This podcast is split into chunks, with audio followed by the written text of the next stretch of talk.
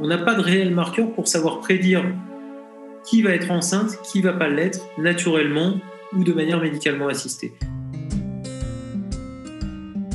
Bonjour, je suis Anne-Lise, maman, coach et journaliste passionnée de parentalité et co-auteur du guide pratique Avoir un enfant à 40 ans ou presque. Je t'accueille sur le premier podcast dédié aux parents tardifs et aux familles atypiques. Tu y trouveras des conseils d'experts et des témoignages de parents quadras, sans filtre et sans tabou. Bienvenue sur Avoir un enfant à 40 ans. On ne cesse de nous le répéter, la quantité et la qualité de nos ovocytes s'altèrent avec l'âge, tout comme nos cellules qui vieillissent. Nous sommes pourtant de plus en plus nombreux à enfanter tardivement, par choix ou pas. En France, l'assistance médicale à la procréation peut-elle nous aider à concrétiser notre projet d'enfant tardif?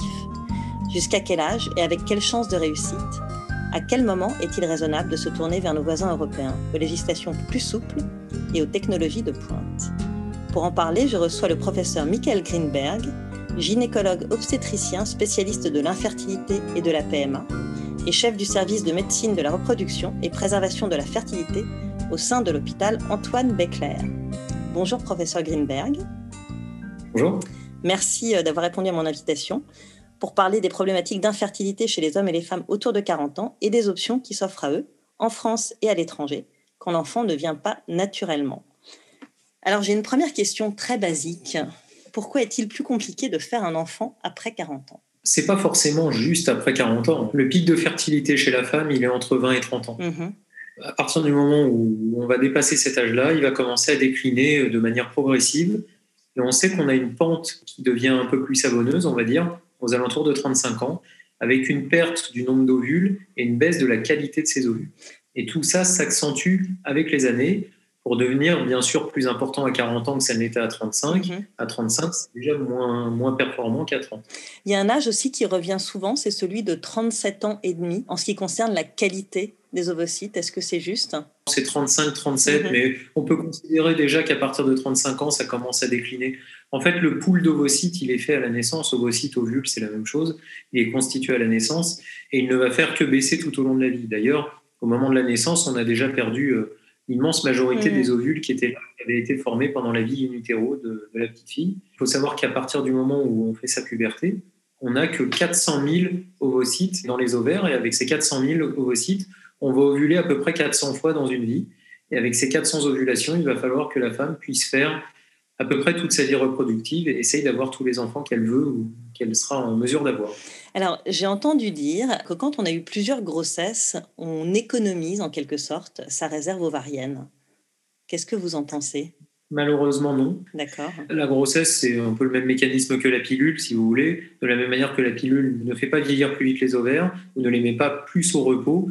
En fait, il y a des mécanismes de déperdition de ces ovules qui sont permanents. C'est un phénomène continuel qui ne s'arrête pas et euh, qui va s'accentuer avec les années en termes de vitesse, mais il n'y a rien qui freine réellement la perte d'ovules au niveau des ovaires. Donc effectivement, le fait de ne pas avoir de règles, on peut avoir l'impression qu'on va économiser des ovules, et malheureusement, c'est n'est pas mhm. vrai parce qu'en fait, le stock continue à s'abaisser au même rythme. Ok. Alors aujourd'hui, on parle de plus en plus d'infertilité inexpliquée qui serait à l'origine de plus de 10% des cas d'infertilité. Qu'est-ce qu'on entend par ce terme exact? Est-ce que ça correspond à une réalité, l'infertilité inexpliquée? Elle correspond à une infertilité pour laquelle les explorations et les connaissances qu'on a aujourd'hui ne nous permettent pas de mettre en évidence quelque chose. Donc il y a forcément quelque chose qui explique, mais pour autant on n'est pas capable de le mettre en évidence de par les examens qu'on a aujourd'hui à notre disposition. Aujourd'hui, schématiquement, on explore l'homme, on explore la femme au niveau de ses ovaires, de ses trompes et de son utérus. Et avec ça, si tous les bilans s'avèrent être normaux, eh bien, on va parler d'infertilité inexpliquée. Ça représente à peu près entre 10 et 15% des couples. Donc, ce n'est pas négligeable. Et on ne sait pas là-dedans où mettre l'infertilité liée à l'âge, parce qu'on sait que l'âge devient une cause d'infertilité en mhm, soi. Mhm. Donc, qu'est-ce qu'une femme qui a 40 ans euh, ou plus a une infertilité réellement idiopathique? Sans doute pas. C'est une infertilité qui est liée à l'âge et elle n'est pas idiopathique, elle n'est pas sans cause. On a une cause toute trouvée qui est l'âge. Ceci étant, on a la même chose chez des femmes de 32 ans sans savoir pourquoi.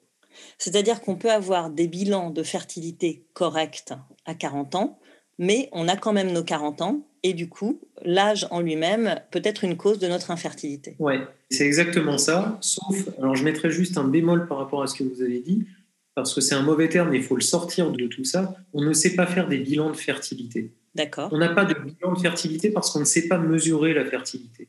Aujourd'hui, on n'a aucun marqueur de cette fertilité. Et en l'occurrence, des femmes qui ont des bilans strictement normaux, certaines vont avoir des traitements d'assistance médicale à la procréation pendant des années qui ne marcheront pas, elles tomberont enceintes derrière. On n'a pas de réel marqueur pour savoir prédire qui va être enceinte, qui va pas l'être naturellement ou de manière médicalement assistée. Et d'ailleurs, c'est une vraie limite qu'on peut avoir, et c'est ce qui est très compliqué pour les médecins et les couples d'accepter qu'on arrête des fois des prises en charge ou qu'on nous dise non. Par exemple, une femme de 42 ans qui va avoir très peu d'ovules dans les ovaires, mais qui continue à avoir des cycles réguliers, eh bien, beaucoup mhm. de centres d'assistance à la procréation mhm. vont dire non, madame, il vaut mieux faire du don d'ovocytes parce que les chances de succès sont de 2 ou 3% et certaines vont vouloir jouer ces 2 ou 3 et c'est là que certains centres n'acceptent pas de le faire parce qu'ils ne veulent pas, entre guillemets, jouer pour 3 mhm. On accepte de perdre, entre guillemets, ou de ne pas leur permettre d'avoir éventuellement ces 2% de chance de grossesse. D'accord. Alors, quand vous dites qu'on n'a rien pour euh, mesurer la qualité de la fertilité, on parle quand même de réserve ovarienne plus ou moins basse. C'est quand même déjà un indicateur. Alors, c'est pas un indicateur de fertilité. C'est un indicateur de vieillissement ovarien physiologique. En fait, c'est un phénomène tout à fait naturel. Plus on avance en âge, moins on a de réserve d'ovules dans les ovaires, moins on a de réserve ovarienne. Mhm. Cette réserve ovarienne qu'aujourd'hui on appréhende par des tests différents, que ce soit des, dosages hormonaux ou des échographies, on l'évalue de manière indirecte. Mais en fait, ces marqueurs de réserve ne sont incapables aujourd'hui de prédire qui va être enceinte de qui ne va pas l'être. Ce ne sont pas des marqueurs de fertilité. Ce sont des marqueurs pour savoir si je stimule cette femme dans un process de fécondation in vitro, est-ce qu'elle va répondre à ma stimulation mhm. C'est pour savoir qui est éligible et chez qui ça vaut le coup de stimuler pour essayer mhm. d'avoir plusieurs ovules dans la course, là où tous les mois elles n'en mhm. produisent qu'un, essayer de faire un vrai delta entre la production physiologique d'un seul ovule et la production idéale de 5, 10, 15 ovocytes quand on fait de la fécondation in vitro. Mais ce ne sont rien des marqueurs de qualité. Hmm. Il y a beaucoup de femmes dans la nature hein, qui conçoivent 2, 3, 4 enfants à 32 ans avec des réserves ovariennes catastrophiques. Et pourtant, euh, il n'y a aucun problème, elles continuent à ovuler, la qualité des ovules est bonne et ça marche. Oui, bien sûr. Ok. Alors, on parle aussi d'infertilité psychogène, qui serait liée à des blocages psychologiques, voire à des problématiques transgénérationnelles. En tant que médecin, qu'est-ce que vous pensez de cette approche, cette lecture de la fertilité? Elle est compliquée à appréhender pour nous, parce que déjà, ça veut dire que le médecin accepte de ne pas tout maîtriser, effectivement, et que tout ne se règle pas par la médecine. C'est souvent compliqué dans la communauté médicale, puisque le médecin est censé venir avec sa connaissance et ses outils euh, thérapeutiques euh, être capable de pallier à, ce type de problématique. On a des arguments qui sont en faveur de ça et on a des arguments qui mhm. vont contre ces problématiques d'infertilité ou de stérilité euh, psychogène. Mhm. Si on veut des arguments pour, on sait que des femmes qui sont euh, sur des gros chocs psychologiques vont avoir des, des arrêts d'ovulation, des règles qui ne surviendront jamais. On peut comprendre qu'une femme qui a un gros choc psychologique et on ne sait pas exactement de quelle manière ça va marcher, et va avoir soudain un arrêt complet de ses ovulations, ne puisse pas être enceinte. Donc ça, c'est un vrai élément vérifiable. Mhm. On en a ça euh, régulièrement, des femmes qui sont dans ce type de situation. Si on veut trouver des arguments contre, on a des femmes qui, dans des conditions dramatiques, peuvent tomber enceintes, en contexte de guerre, en contexte de viol, où on pourrait se dire que le corps pourrait refuser finalement cette grossesse, et finalement elles tombent enceintes et, peuvent accoucher si elles laissent évoluer la grossesse. On a un peu de tout. Ce qui est certain, je pense, c'est que la, la, prise en charge psychologique et le, coaching plus en général, on va dire, parce qu'on n'est pas obligé d'aller faire une psychothérapie pour revenir sur toute son enfance, et, etc., parce qu'on a un problème d'infertilité. Par contre, je pense que l'accompagnement pour mm. faire en sorte de se mettre dans les meilleures dispositions euh, psychologiques pour pouvoir être prise en charge correctement, Là, ça va être d'une grande aide pour la communauté mhm. médicale et je pense qu'on a absolument besoin de cet accompagnement. Donc en fait, la prise en charge de l'infertilité, elle est clairement pluridisciplinaire. Elle va impliquer bien sûr à un moment les médecins, mais elle doit impliquer d'autres corps de métier, en tout cas pour les médecins qui n'y sont pas réfractaires et ou les patients qui n'y sont pas réfractaires. Ça peut être de l'accompagnement psychologique, ça peut être juste ce qu'on appelle du coaching, ça peut être de l'acupuncture, tout un tas de, choses un petit peu parallèles, mais qui, à mon mmh. sens, ont complètement mmh. leur place dans la prise en charge de l'infertilité parce que c'est quelque chose qui est très très lourd pour les patients. C'est lourd à porter, c'est dur pour chaque individu pris en tant qu'entité personnelle et c'est dur pour le couple. Euh, il faut absolument se sentir accompagné et tout n'est pas bon à garder enquisté dans le couple. Et en général, c'est des, des, gens euh, chez qui euh, le mmh. moindre échec en AMP peut faire clasher complètement les choses. Est-ce que dans les centres de PMA, aujourd'hui, on a systématiquement un psychologue à disposition? Oui, euh, normalement, dans les centres de PMA, en général, soit au sein de leur structure, psychologues qui travaillent euh, et qui seront disponibles pour voir les couples ou les, patients individuellement qui en auraient besoin. Et après, pour des centres euh, qui sont notamment des centres privés qui ne fonctionnent pas au sein d'une seule et même entité, ils peuvent travailler avec des psychologues, des réseaux de psychologues qui permettent d'accompagner les couples. Alors, ok, il y en a. Ça ne veut pas dire que tous les patients sont systématiquement référés mm. parce qu'on ne peut pas obliger les patients à y aller. Bien sûr. Maintenant, libre à nous de leur euh, proposer. De leur proposer. Et c'est le libre à nous qui pose aussi un problème parce que les patients ne le demandent pas forcément. Mm, et à partir du moment où ça dépend du médecin, bah, soit vous tombez face à un médecin qui ne croit pas à ça et qui est un peu réfractaire à ce genre de mm. choses, ça devient un problème, sauf s'il est un peu euh, repoussé euh, dans les cordes par le couple qui lui demande Mais je vais pas bien, est-ce que vous pourriez m'orienter? Et là, on va mm. être obligé de, dire quelque chose.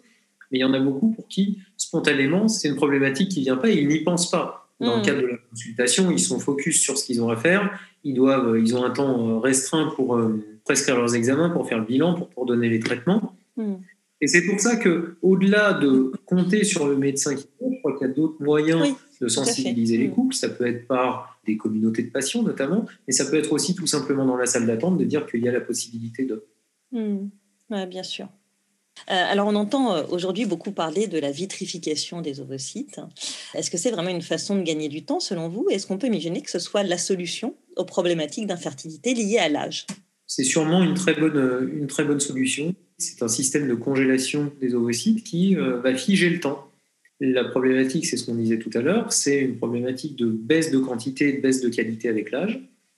Et imaginons qu'une femme qui se retrouvait dans, pas dans la situation pour envisager d'avoir une grossesse à 33 ans décide de congeler ses ovocytes. Elle en congèle une quinzaine. Elle va avoir, même si elle utilise ses ovocytes à 40 ans, à 42 ans, à 43 ans, eh bien un potentiel avec ses ovocytes congelés, un potentiel de femme de 33 ans. Et donc, les taux de succès d'une congélation avec 15 ovocytes à 33 ans, c'est 80% de chance d'avoir un enfant. Alors que si la femme essayait à 43 ans avec ses ovocytes, bah, on serait entre 0 et 3%. alors, jusqu'à quel âge ça vaut le coup de faire vitrifier ces ovocytes? Idéalement avant 35 ans par rapport à tout ce qu'on disait tout à l'heure. Après, ça va dépendre de la quantité qui peut être mhm. produite. Globalement, on estime qu'après 40 ans, c'est sûrement plus une très bonne idée parce que malheureusement, et ça va à l'inverse du fonctionnement euh, féminin, plus on avance en âge, moins bonne est la qualité, moins on en produit, mais paradoxalement, plus il en faut, parce que beaucoup sont mauvais. Tout à fait. Donc la probabilité de tomber sur un bon, elle va dépendre du nombre. Il y a des travaux qui se sont intéressés à ça. Je vous ai dit 15 ovocytes à 33 ans, c'est 80%. 15 ovocytes à 40 ans, c'est 15 à 20%. D'accord. Et on estime que pour avoir à peu près 50% de chance d'avoir un enfant pour une congélation à 40 ans, faudrait 60 à 70 ovocytes congelés. Ce n'est pas possible Ok. Qu'est-ce qu'on peut attendre de la nouvelle loi de bioéthique concernant la vitrification euh, d'ovocytes pour des raisons sociétales? On peut attendre tout simplement qu'elle s'ouvre et qu'elle devienne autorisée et pas interdite telle qu'elle l'est aujourd'hui en France. Et donc, euh, ça va être une vraie avancée, puisque ça va nous permettre à mhm. nous d'avoir à traiter moins d'infertilité euh, sur des femmes de 40 ans et plus, qu'on n'arrive pas malheureusement au bout du compte à aider parce qu'on fait des tentatives. Il y a en médecine de la reproduction et ça, c'est difficile à entendre des fois par les patientes, mais l'objectif, c'est d'avoir un enfant. Oui, euh, si on a des ovules plus jeunes qui sont congelés, eh bien, on aura d'autant plus de chances que même s'ils sont utilisés à 40 ans et plus, ils puissent donner une grossesse. Donc, on fera moins de tentatives pour rien. A contrario, on va faire beaucoup de congélation chez des femmes qui n'en auront jamais besoin parce qu'elles y arriveront naturellement. Bon, c'est à payer. bien sûr. Bien sûr. Est-ce que cette vitrification euh, d'ovocytes peut être remboursée par la sécurité sociale? Est-ce que c'est quelque chose qui est euh, examiné en ce moment? Dans le texte de loi tel qu'il devrait être voté, il y a encore un peu de travail hein, parce qu'il doit passer en deuxième lecture au Sénat. après, il va y avoir une commission mixte paritaire. Ensuite, il va repasser à l'Assemblée. Mais pour l'instant, dans tous les textes, ça n'a pas bougé. c'est pris en charge.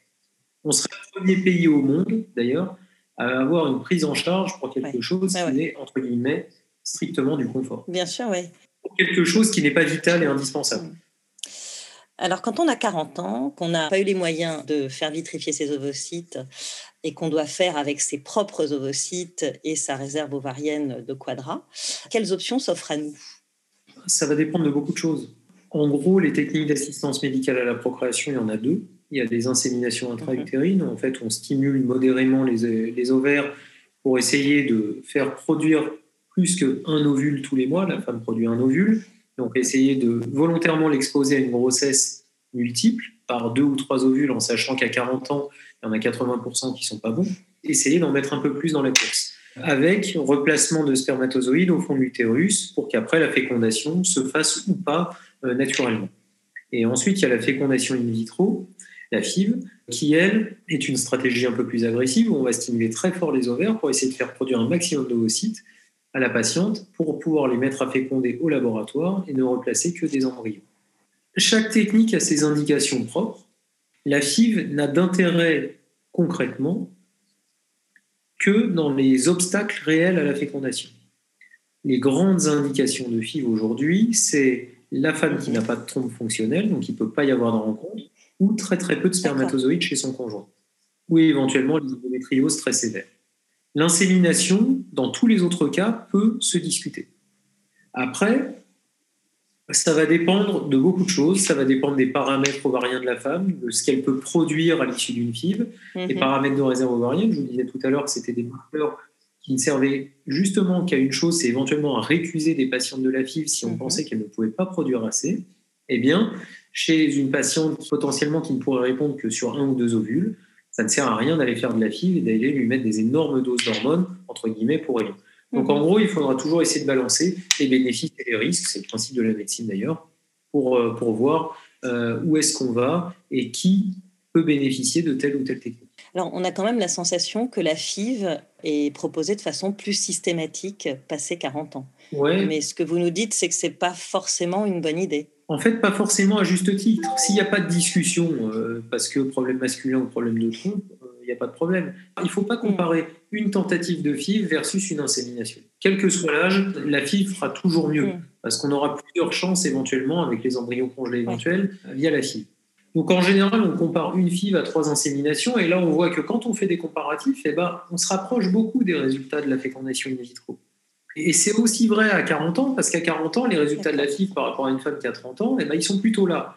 Donc si on part de là avec des inséminations, ben, on va avoir vite fait de rattraper euh, ce qu'on peut avoir à 40 ans. Je sais qu'il y a beaucoup de médecins qui sont très angoissés et qui disent chaque mois est important. Moi, je ne crois pas que chaque mois soit important. C'est pas comme ça. Le fonctionnement ovarien, il résonne. On ne le pense pas à échelle d'un mois ou de deux mois ou même de six mois d'ailleurs.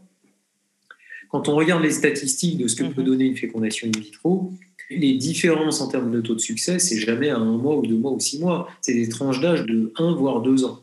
Donc je ne crois pas que faire trois inséminations à une patiente qui pourrait en bénéficier, encore faut-il qu'elle puisse en bénéficier, soit un problème et soit une perte de mhm. chance. En gros, on perd trois mois. Trois mois, c'est rien. Si ça ne doit pas marcher, il sera toujours temps de passer à la FIV, on aura au pire perdu trois mois.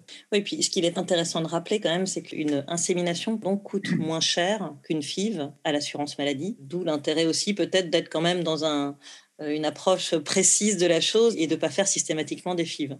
C'est vrai, mais euh, en France, on a du mal à réfléchir avec ça. Comme les patients ont l'impression que tout est gratuit, bien sûr. C'est quand même compliqué. C'est vrai que ça coûte moins à l'assurance maladie, mais l'autre problème, ce que vont vous dire les détracteurs des inséminations après 40 ans, bah oui, mais vu qu'il y a 10% de chances de succès, il y a 90% de risque de passer à la file. Et donc de faire trois insèmes pour rien. Mmh, mmh, bien sûr. Il y a quelque chose qui fait un peu rêver euh, les hommes et les femmes qui ont un projet d'enfant à partir de 40 ans euh, aujourd'hui. Ce sont les fameuses injections de PRP euh, en vue d'un rajeunissement ovarien. Il y a certains pays qui les pratiquent. Hein. je pense à, à Chypre et à la Grèce.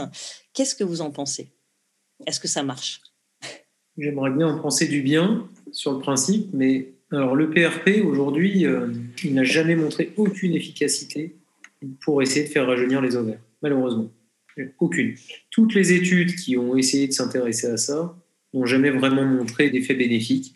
Alors ponctuellement, il peut y avoir un petit effet, mais le problème c'est que le ponctuellement, quand on a des cas rapportés de femmes qui reprennent des fonctions variennes ou qui ont des meilleures fonctions variennes après, le problème c'est qu'il y a des cas aussi même quand on fait rien. bien sûr. Et que si on était amené à comparer un groupe de femmes qui a fait les injections de PRP versus un groupe de femmes qui ne l'a pas fait, il n'y a jamais eu de différence en termes de taux de grossesse. D'accord. Hmm. Dans des cas très particuliers, ça pourrait éventuellement marcher. Sur le principe, c'est assez sexy hein, de vouloir rajeunir les ovaires avec une partie de plasma bourrée de facteurs de croissance. Ça marche dans d'autres indications en dehors de la reproduction. Et pour l'instant, le PRP, euh, les données qu'on a ne montrent pas d'efficacité mmh. réelle. D'accord, donc ça ne vaut pas forcément le coup d'aller dépenser de l'argent pour faire ça. C'est beaucoup d'argent. En tout cas euh, aujourd'hui. Alors en France, il y a un âge un peu fatidique, c'est 43 ans, où on a quand même un peu la sensation d'être périmé. L'assurance maladie ne prend plus en charge euh, les protocoles de PMA et il est parfois compliqué de se faire admettre dans les cliniques ou les hôpitaux parce qu'on a quand même tendance un peu à faire baisser les stats. Euh, pourquoi 43 ans en France et pourquoi 49 en Espagne, au Portugal, en République tchèque, etc. Le 43 ans aujourd'hui, euh, c'est pour le remboursement. Ok, c'est pas l'interdiction de faire. Non, bien sûr, c'est la prise en charge. Oui, tout à fait. Voilà, c'est la prise en charge. Mais quand vous me dites ce qu'il y a en Espagne ou euh, autre part, c'est exactement la même chose. Pour la partie qui est éventuellement couverte dans les rares centres publics espagnols, c'est la même chose. Il y a un moment, il y a une limite. Elle a été mise dans tous les pays où on accepte de rembourser. Il y a quand même la majorité des pays qui ne remboursent rien en termes de remboursement. Absolument. Pour ceux qui acceptent de rembourser, il y a toujours une limite d'âge qui est aux alentours. Ça peut être de 40. Il y en a qui sont plus stricts que nous. Et il y en a qui vont un tout petit peu au-dessus, mais pas beaucoup. Pourquoi une limite? Bah, Parce qu'à un moment, il faut bien mettre des limites. La limite au remboursement, elle est de dire, bon, après 43 ans, il y a entre 3 et 5% de chances d'avoir un enfant vivant. Mhm. Donc, une FIV coûte aux alentours de 5 000 euros à la Sécu. Donc, 5 000 euros, si j'en rembourse 4 jusqu'à 43, globalement, on juge qu'on a déjà fait le job d'aider les femmes. Bien sûr. Moi, je pense que c'est pas, ça me choque pas, si vous voulez. Personnellement, ça me choque pas. Euh, c'est toujours difficile pour les femmes à accepter à un moment, mais on aurait très bien pu dire aussi, je mets la limite à 40 parce qu'à 40, j'ai que 20% de chance que ça fonctionne. 20%, mmh. c'est 80% de risque que ça marche pas. Donc la Sécu accepte quand même de prendre en charge quatre tentatives qui ont finalement 80% de risque de ne pas marcher et qui acceptent de les rembourser. Donc il y a un moment, il fallait mettre un cut-off. La barre, elle a été aux 3, 3 mm. à 5% de chance de grossesse. C'est comme ça que ça s'est décidé. C'est déjà pas mal. C'est déjà pas mal, c'est vrai.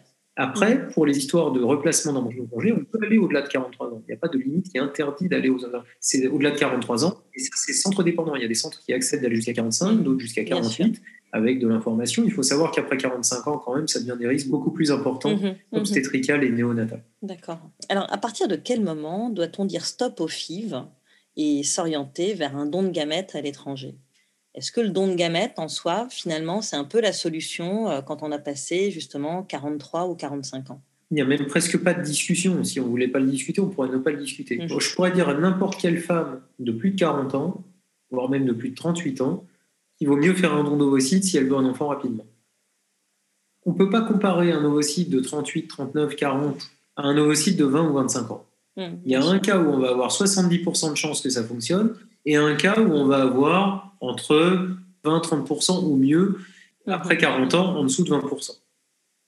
Alors, le problème, c'est que bien entendu, c'est pas si simple d'aller au don d'ovocytes conceptuellement, les histoires de génétique, etc. Donc, quand est-ce qu'il faut dire stop?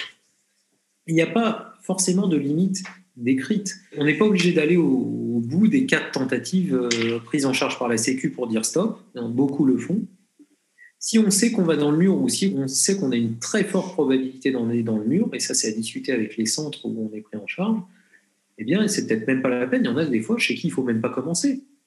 En ayant une discussion complètement ouverte et franche au vu des paramètres de chaque femme, on va être capable d'estimer à peu près les chances de succès à peu près parce que c'est jamais zéro, c'est rarement zéro. Donc on a souvent les femmes qui nous disent bah, OK, pour 2% de chance, je veux tenter. Justement, quand on s'oriente vers un protocole à l'étranger, on peut être tenté aussi de retenter une dernière fois avec ses propres ovocytes et de bénéficier euh, d'examens tels que le euh, diagnostic préimplantatoire, qui permet quand même, euh, a priori, d'évaluer la qualité de l'ovocyte. Est-ce que ça vaut le coup de tenter avec ses propres ovocytes assortis d'un DPI à l'étranger avant d'opter pour le don d'ovocytes Alors, je ne crois pas, parce que s'il y a une vraie bonne indication de don d'ovocytes, le DPI tel qu'il est proposé, le DPIA, c'est de faire une fécondation in vitro pour aller sélectionner des embryons et ne remettre que ceux qui sont mhm. chromosomiquement normaux. En termes de nombre de chromosomes, principalement ceux qui donnent les fausses couches ou les échecs d'accroche, les chromosomes 11, 13, 21, etc. C'est intéressant, sûrement, chez une femme qui peut mhm. produire beaucoup d'ovocytes sur une fille. Malheureusement, ce n'est pas souvent le cas après 40 ans. Mais quelques patientes qui sont dans ce cadre-là, qui pourraient avoir beaucoup d'embryons à l'issue de la FIV, et donc pour lesquels on sera amené à replacer beaucoup d'embryons avant les congeler, si c'est une femme qui a, je dis n'importe quoi, 10 embryons, et que malheureusement il n'y en a qu'un de bon et que c'est le dernier qui va être choisi, on ne peut pas savoir. On les choisit en France sur de la morphologie. Donc sur la morphologie, mhm. ils sont tous pareils, on les congèle, ils sont très bien. Il faut bien que je fasse un choix. Je fais un choix donc au hasard à un moment à morphologie équivalente. S'il se trouve que c'est le dernier qui est bon, c'est une dame qui va se taper potentiellement 10 transferts, ou si on mhm. les fait deux par deux, 5 transferts de deux, pour que ça marche sur le dernier. Et s'il n'y en a aucun de bon, elle aura eu 5 transferts pour rien. L'intérêt du DPI, c'est d'aller choisir directement ce fameux bon embryon chromosomique pour essayer de faire en sorte que ça marche. Malheureusement, ça ne marche pas à chaque fois. Mais si ça doit marcher, il faut comprendre que le bon embryon, on l'aura autant en Espagne qu'ici, avec ses ovocytes. Pour une femme qui produit deux embryons, hmm. comme c'est le cas en général après 40 ans, deux, trois max, l'intérêt du DPIA, il est restreint parce que finalement, on s'en fout. Qu'est-ce qu'elle va perdre? Un mois avec un éventuel échec C'est pas énorme. Bon, effectivement, c'est lourd. Si ça doit faire une fausse couche, qu'on perd éventuellement trois mois sur une fausse couche, ok. Psychologiquement, c'est compliqué. Mais est-ce que le jeu en vaut la chandelle? Je suis pas sûr pour deux, euh, peut-être deux embryons obtenus à la fin. Donc, il y en a beaucoup, ça a sûrement du sens. Qu'est-ce que vous pensez des options embryoscope et embryon glue euh, qui sont souvent proposées dans les devis des cliniques de fertilité? Est-ce que ça a un intérêt? Est-ce que ça peut permettre d'optimiser des protocoles de don de gamètes, par exemple? L'embryoscope, il a sûrement un intérêt parce que, alors il y en a plusieurs, il y en a qui s'appelle Géry, un autre qui s'appelle embryoscope. Mais tous ces systèmes de time-lapse, en fait, où on n'a pas à sortir les embryons pour les regarder, quand on sort des embryons régulièrement pour les évaluer, où on les expose à la lumière, on induit un stress sur cet mhm. embryon qui fait décharger euh, certaines molécules qui peuvent être toxiques. D'accord. L'intérêt de ces chambres noires avec une évaluation euh, sans les exposer à ces stress de la sortie euh, permanente répétée pour aller les évaluer, permet d'avoir des meilleures conditions de culture qui restent homogènes tout au long de la mise en culture. Donc ça, c'est sûrement intéressant. L'avenir sera sûrement au tout time-lapse quand euh, les, les, centres auront les moyens de n'avoir que ça. En France, on a des systèmes de time-lapse, mais on ne peut pas les faire payer aux patients, contrairement à ce que font les mmh. Espagnols. Et donc aujourd'hui, on met un peu au hasard qui ira dans le timelapse ou pas. Là-bas, il faut payer, donc ils n'ont pas des timelapse pour tout le monde. Si on paye, on a le timelapse. Si on ne paye pas, on n'a pas de timelapse. Ouais. Bon. Oui, absolument. C'est un business. C'est une approche de la médecine qui est complètement différente de l'approche française. Mais sur le principe, c'est intéressant. Pour l'embryo glu, aujourd'hui, aucun niveau de preuve euh, pour dire que ça serve à quelque chose. Hmm. Est-ce que vous pouvez nous rappeler ce que c'est l'embryo glu C'est un liquide qu'on rajoute ouais, sur la culture embryonnaire réduire, euh, Au moment du transfert, qu'on va rajouter, on va faire baigner l'embryon dans un milieu qui est censé être une glu pour essayer de le faire s'accrocher un peu mieux. Ok, oui, c'est vrai que d'un point de vue marketing, c'est une image assez parlante, et, euh, tout à fait. Euh, alors, quand un don d'ovocytes ne fonctionne pas, quelle peut en être la cause? Aujourd'hui, on parle beaucoup de réceptivité endométriale et d'immunité utérine. Je crois qu'il y a des, pas mal d'études qui sont en cours. Qu'est-ce que vous pouvez nous dire là-dessus? Il faut savoir quand même que si le don d'ovocytes marche dans 70% des cas, il reste 30% de cas où ça ne va pas marcher. Mm. Ces 30% des cas, ils sont liés à plusieurs facteurs beaucoup qu'on maîtrise pas malheureusement. Et il faut les accepter. En fait, il faut savoir déjà que euh, la femme qui est stimulée, la donneuse, il y a des cycles qui sont bons, des cycles qui sont pas bons chez la femme.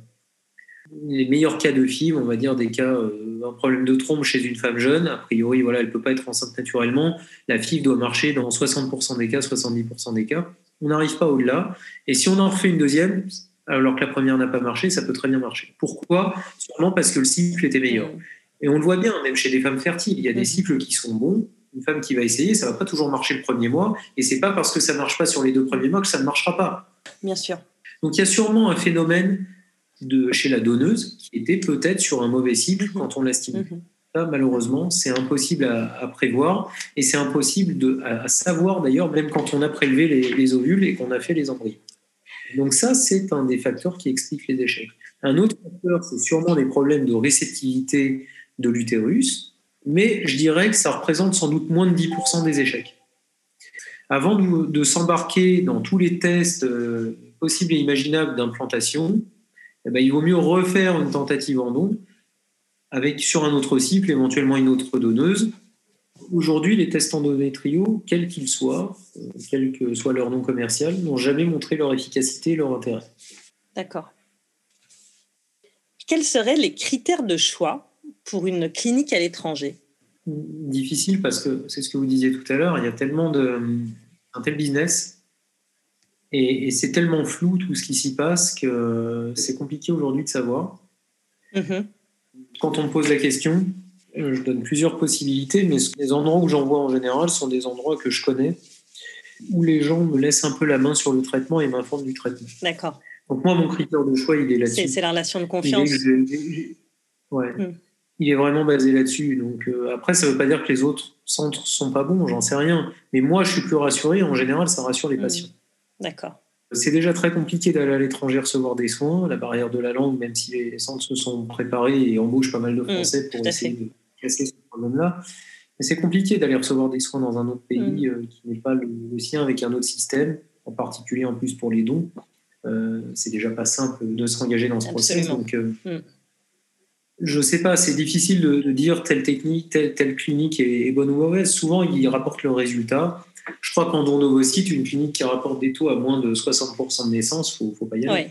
Mais en général, malheureusement, on n'arrive jamais à trouver cette info. Oui, absolument. On a les taux de grossesse. Il ne faut pas forcément aller chercher le moins cher. Ça, c'est quand même une hmm. Oui, bien sûr, oui, parce qu'on a aussi des options low cost. Bon, pas toujours euh, la meilleure idée. Hmm. Qu'est-ce que vous pensez de la nouvelle loi euh, bioéthique en France? Est-ce qu'elle va faciliter les projets d'enfants tardifs, selon vous? De par la congélation d'ovocytes, elle va le faciliter. Hmm. Après, la question, c'est est-ce qu'ils ne vont pas mettre une limite à leur réutilisation Aujourd'hui, il n'y en a pas. Il y a une limite au remboursement. Il y a la limite hmm. à la réutilisation, elle est centre dépendant. Donc, je pense qu'ils vont être obligés d'en mettre une. Et la question qui va se hmm. poser, c'est quel âge on met? Est-ce qu'on met 43 ou est-ce qu'on accepte d'aller un peu plus loin avec de l'information euh, adaptée, puisque l'information adaptée, c'est qu'à partir de 45 ans, on arrive vraiment dans une zone à risque pour les femmes, euh, et mettre une barrière définitive à 50 mhm. ans, qui mhm. serait l'âge de la ménopause, ou pas. Enfin, jusqu'où on va, en fait. Et ça, pour l'instant, il n'y a rien du tout dans la mhm. loi, donc on ne sait pas. Quand vous me parlez de maternité tardive, oui, d'augmentation des chances d'avoir des enfants après 40 ans, sûrement avec les femmes qui auront congelé aux alentours de 30 et quelques années. Donc ça, ça va favoriser parce que ça augmentera les taux de succès pour les femmes qui se lançaient dans des procédures après 40 ans. Mais après, qu'est-ce qu'on mm. appelle une maternité tardive et jusqu'où on va? Et ça, pour l'instant, il n'y a pas de limite et il en faudra une. De toute façon, elle sortira avec la loi, mais on ne sait pas encore où elle Bien sûr. Il y a une question que j'ai oublié de vous poser un peu plus haut. Est-ce que l'hygiène de vie joue un rôle dans les problématiques d'infertilité? Oui, l'hygiène de vie joue sûrement euh, sur les problématiques. Après, c'est tellement difficilement quantifiable et tellement difficilement euh, évaluable. C'est ce que je vous disais euh, tout à l'heure avec les femmes jeunes avec des réserves ovariennes catastrophiques qui avaient trois enfants.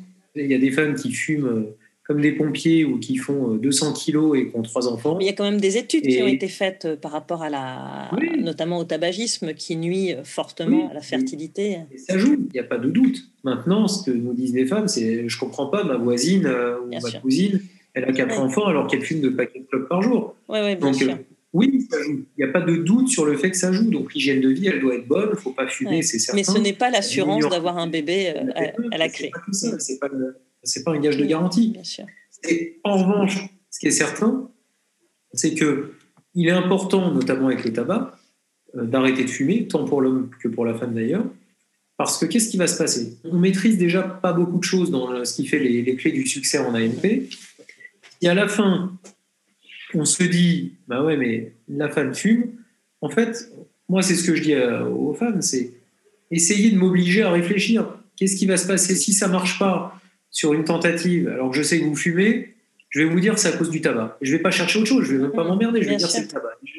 Forcez-moi à aller trouver des choses en vous mettant dans ce qu'on connaît pour améliorer les chances de succès, essayez de nous aider et de vous aider par ce biais-là.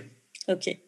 Est-ce que vous avez un dernier conseil à donner aux hommes et aux femmes qui ont un projet d'enfant euh, autour de 40 ans ou après 40 ans? Conseil, je ne sais pas. Je crois qu'aujourd'hui, euh, ce qui est important, c'est de se dire que c'est pas un problème et c'est normal finalement d'avoir envie d'avoir des enfants, y compris après 40 ans, où on se sent finalement de plus en plus jeune et 40 ans en 2020, c'est pas 40 ans euh, en 1930. Hein.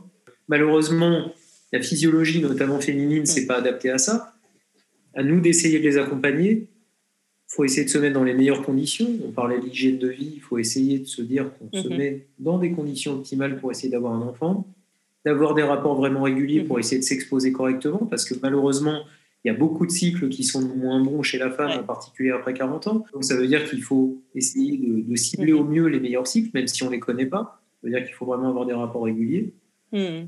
Et après, bah, je crois qu'à partir du moment où on décide de médicaliser, il ne faut pas forcément attendre euh, deux ans ou trois ans. Il faut médicaliser euh, au bout de neuf mois ou un an s'il ne se passe rien. Il faut essayer de se mettre une deadline. C'est-à-dire que si on commence à hmm. essuyer quelques échecs, on n'est pas obligé tout le temps d'essayer de se dire il y a quatre tentatives remboursées ou il y a six tentatives en insémination. Il faut aller au bout du bout parce que c'est potentiellement très destructeur pour les femmes et pour les hommes, donc euh, et pour les couples. Je crois qu'il faut essayer de se, mettre une limite, limite qui mm. peut être discutée avec le médecin, mais c'est forcément plus évident pour le médecin de mettre des limites. On en revient encore mm-hmm. à toute une prise en charge multidisciplinaire. Ça implique les couples, ça implique le médecin, ça implique d'autres praticiens. Et vraiment, tout ça doit se faire en concert pour essayer de donner le maximum de mhm. chances et accepter que malheureusement, la médecine de la reproduction aujourd'hui est une médecine qui mhm. n'est pas super performante, en particulier chez les femmes qui ont plus de 40 ans. On le sait, il faut le savoir aussi et il faut en avoir conscience pour pas tomber dans de l'acharnement. Mhm. Ok, bah ce sera le mot de la fin. Merci beaucoup, professeur Greenberg. Je rappelle que vous êtes gynécologue obstétricien, spécialiste de l'infertilité et de la PMA, et chef du service de médecine de la reproduction et préservation de la fertilité au sein de l'hôpital Antoine Becler. Si on veut prendre rendez-vous, euh, être suivi par vos soins, qu'est-ce qu'on fait? On va sur Doctolib ou on appelle l'hôpital directement? Doctolib, il y a aussi un site internet qui s'appelle michaelgreenberg.com sur lequel vous avez aussi les moyens de prendre rendez-vous. Très bien. Je vous remercie beaucoup. Avec plaisir. Merci à toi, chère auditrice, d'avoir écouté cet épisode.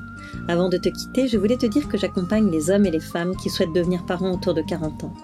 Que tu sois en couple ou en solo, homo ou hétéro, je peux t'aider à concrétiser ton projet d'enfant.